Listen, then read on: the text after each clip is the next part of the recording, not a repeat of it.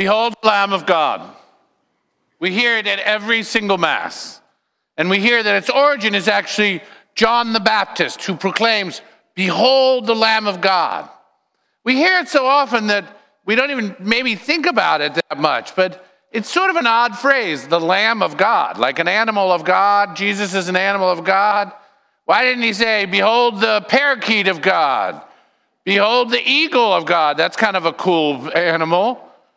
What is it about the lamb that evokes something? Well, to understand this, you have to go to two places in the Old Testament Exodus 12 and Isaiah 53. Exodus 12 talks about the Passover lamb. You see, the Passover sacrifice. The Jewish people uh, are they are captives of the Egyptians.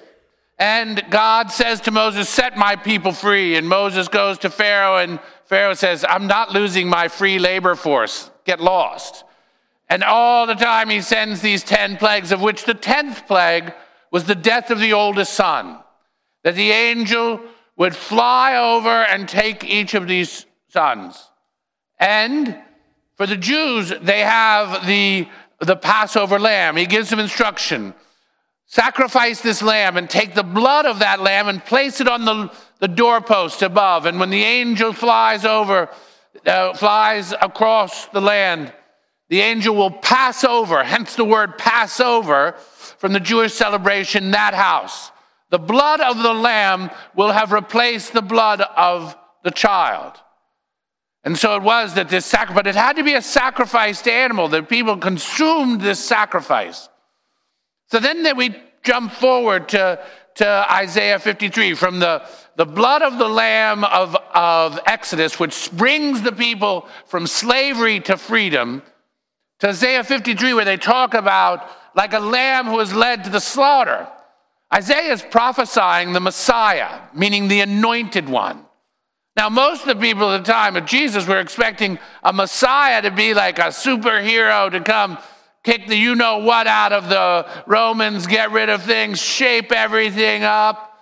And instead, we suddenly hear this connection between Jesus being pointed at as the Messiah, but as the one who is the sacrifice on behalf whose blood is going to replace the blood that we should have shed. That in fact, he is going to be the one to give himself to the Father as the sacrificial gift for all the sins that we have committed. When given a choice between love and hate, we would choose hate. Between life and death, we often chose death. Between accepting God and rejecting Him, we put our hands up. And so it is that he comes in and takes all the sin and all the hatred and brings it and takes even death itself as our sacrificial lamb and nails it to the cross.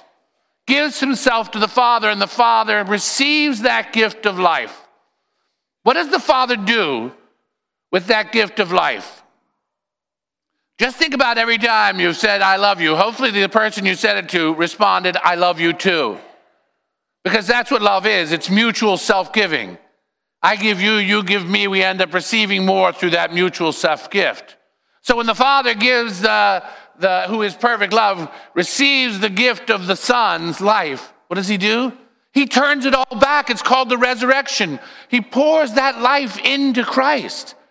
And suddenly we see on three days who God is for all eternity. So when we say this, behold the Lamb of God, Behold the Lamb of God in the middle of the Mass, we are acknowledging that Jesus Christ, the Lamb, is offering himself, making his, his, sacrifice present again in this altar body, blood, soul, and divinity.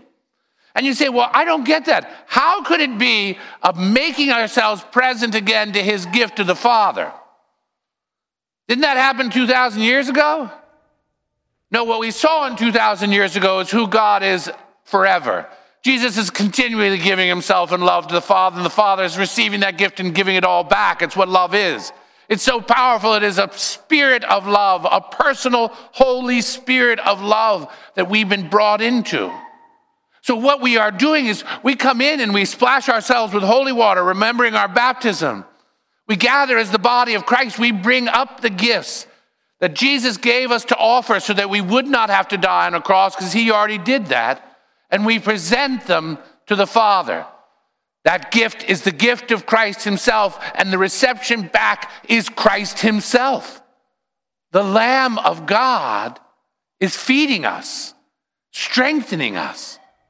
So you see, the Mass is at its core not a remembering, but a sacrifice.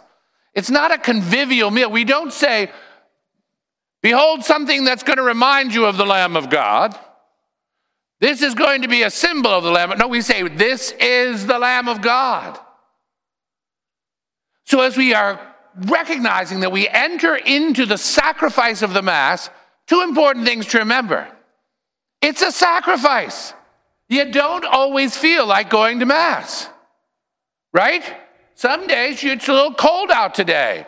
We roll thing, put the fire on. But giving of ourselves as a sacrifice is part of the beauty of real love. So imagine, for example, that I was going to make Pasqua, she wanted a sweater for her birthday. And so I had two choices. I could go and get one natty old rasty sweater that I don't wear anymore and say, Pasqua, here's a double XL. I hope it fits. or else I could say to Pasqua, you know what, Pasqua? I took knitting lessons and made you a sweater. It took me four months. It's not perfect, but I think you, I hope you like it.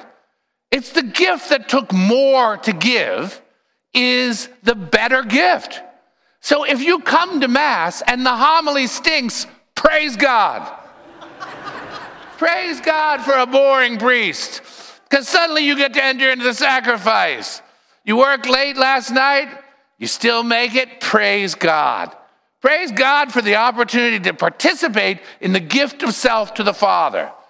Ah, you got lacrosse on Sunday morning, so you make the point of going to the Saturday or Sunday 5 p.m. That sacrifice is a purified, great gift of love. The other thing about a sacrifice, as you and I enter into this moment, it means that we have the opportunity to bring ourselves and our needs. Just as the bread and wine are transformed into the body, blood, soul, and divinity of Christ. So if I bring my worries, and give them and place them on the altar. then when we walk into the church, you should be placing, this altar should be packed with stuff. Your kids, your worries, your people that bug you, all these things you bring, your very heart, all the places where you need to be turned into Christ. You see, because it's an efficacious, that's the word that the church uses. Efficacious simply means that it happens what it says it's going to happen. So every time, at every single Mass, we have an offering. And so today's Mass is being offered for Filomena Capobianco. And when someone dies, you go to the office and have a, what a great and powerful gift to offer the powerful graces of that Mass for someone who's living or dead. You see, my brothers and sisters, the Lamb, behold the Lamb of God. You see, He comes. He gathers us together into his sacrifice and invites us into that sacrifice. And then, in the reciprocal action of love, as you give bread and wine, so you receive truly Christ in your life to be carried out into the world. And hopefully, people will see you and say, Behold, somebody who's bringing the Lamb of God to me. Praise be Jesus Christ.